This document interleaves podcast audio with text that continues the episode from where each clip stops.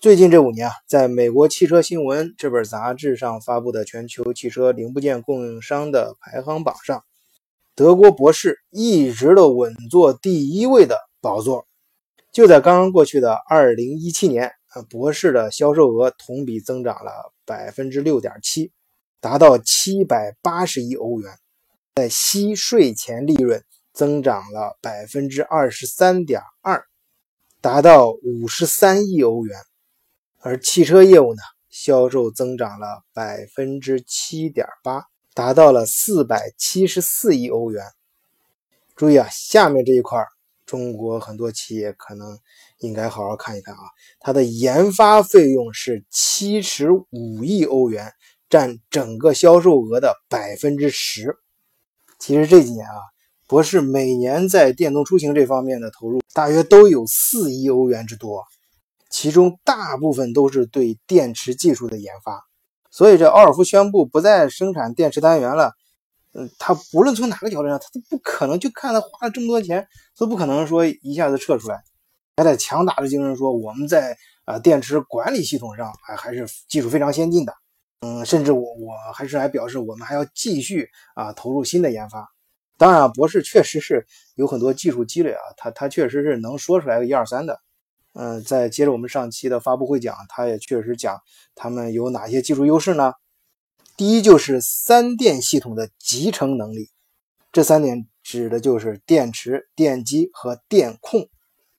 博世是全球目前少有的几家已全面具备强大的电驱系统、电池管理和整车电控的研发能力及核心技术的公司。第二点就是能量效率核心的 know how，博士正在开发下一代能量更高的电机逆变器汽车热管理系统。采用博士的系统呢，同等的电量情况下，车辆具有更长的续航里程。第三块就是标准化啊，我觉得这一块有点扯，因为它进市场，呃，它很早就占到这种。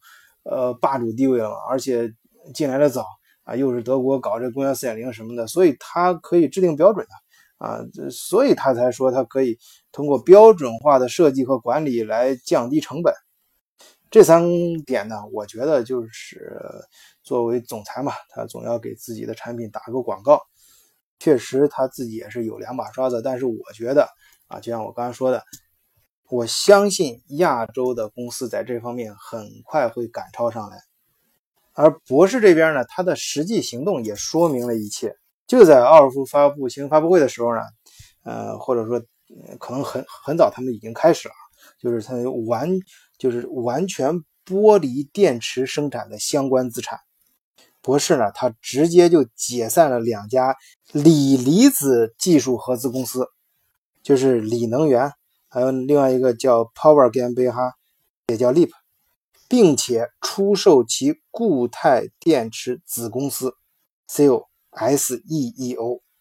当然，在这发布会啊，布兰德也在不断的给自己员工打气啊。他的原话就是说啊，要成为电动出行领域的主要玩家啊，我们并不需要自己生产电池嘛。其实啊，大家都知道，你自己生产电池这件事很重要。只是德国博士，你来搞这件事的话，你没有优势。但是对于德国的几个大主机厂，那可就不一样了。你比如说这戴姆勒、奔驰，人家去年十月份就宣布，为了保障全线电动汽车的电池供应，这德国戴姆勒人家计划二零一九年以前，在世界三个大洲运营五个电池组装厂。其中三个位于德国，一个位于美国，还有一个位于中国。所以我们要真正理解布兰德的话和他们博士的这个想法呀，还真不能把他说的那个什么什么这个管理系统，他们的管理电池管理系统很牛啊，这个他们还要继续在这方面投入更多。你还真别把这话给当真，我觉得是烟雾弹。其实他们真正想搞什么呢？他们真正想搞的是两件事儿，一是自动驾驶，当然这是和德国几大主机厂啊他们合作，因为在电子元器件啊 AI 这块，这才是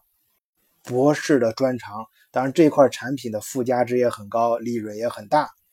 中间的技术专利也很多。而动力系统这一块呢，博士瞄上了氢燃料电池。这里我跟大家简单把氢燃料电池技术稍微介绍一下，你自然就明白了。氢燃料电池啊，顾名思义，就是用氢这种化学元素来制造储存能量的电池。其基本原理是水电解的逆反应。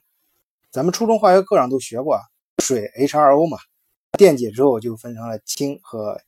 氧气。我们如果把这个过程呢反过来，对吧？氢和氧分别供给阳极和阴极，那么氢通过阳极向外扩散和电解质发生反应后，它释放出的电子就能通过外部的负载。到达阴极，那相信大家一听就明白了。这个技术啊，它首先是非常环保啊。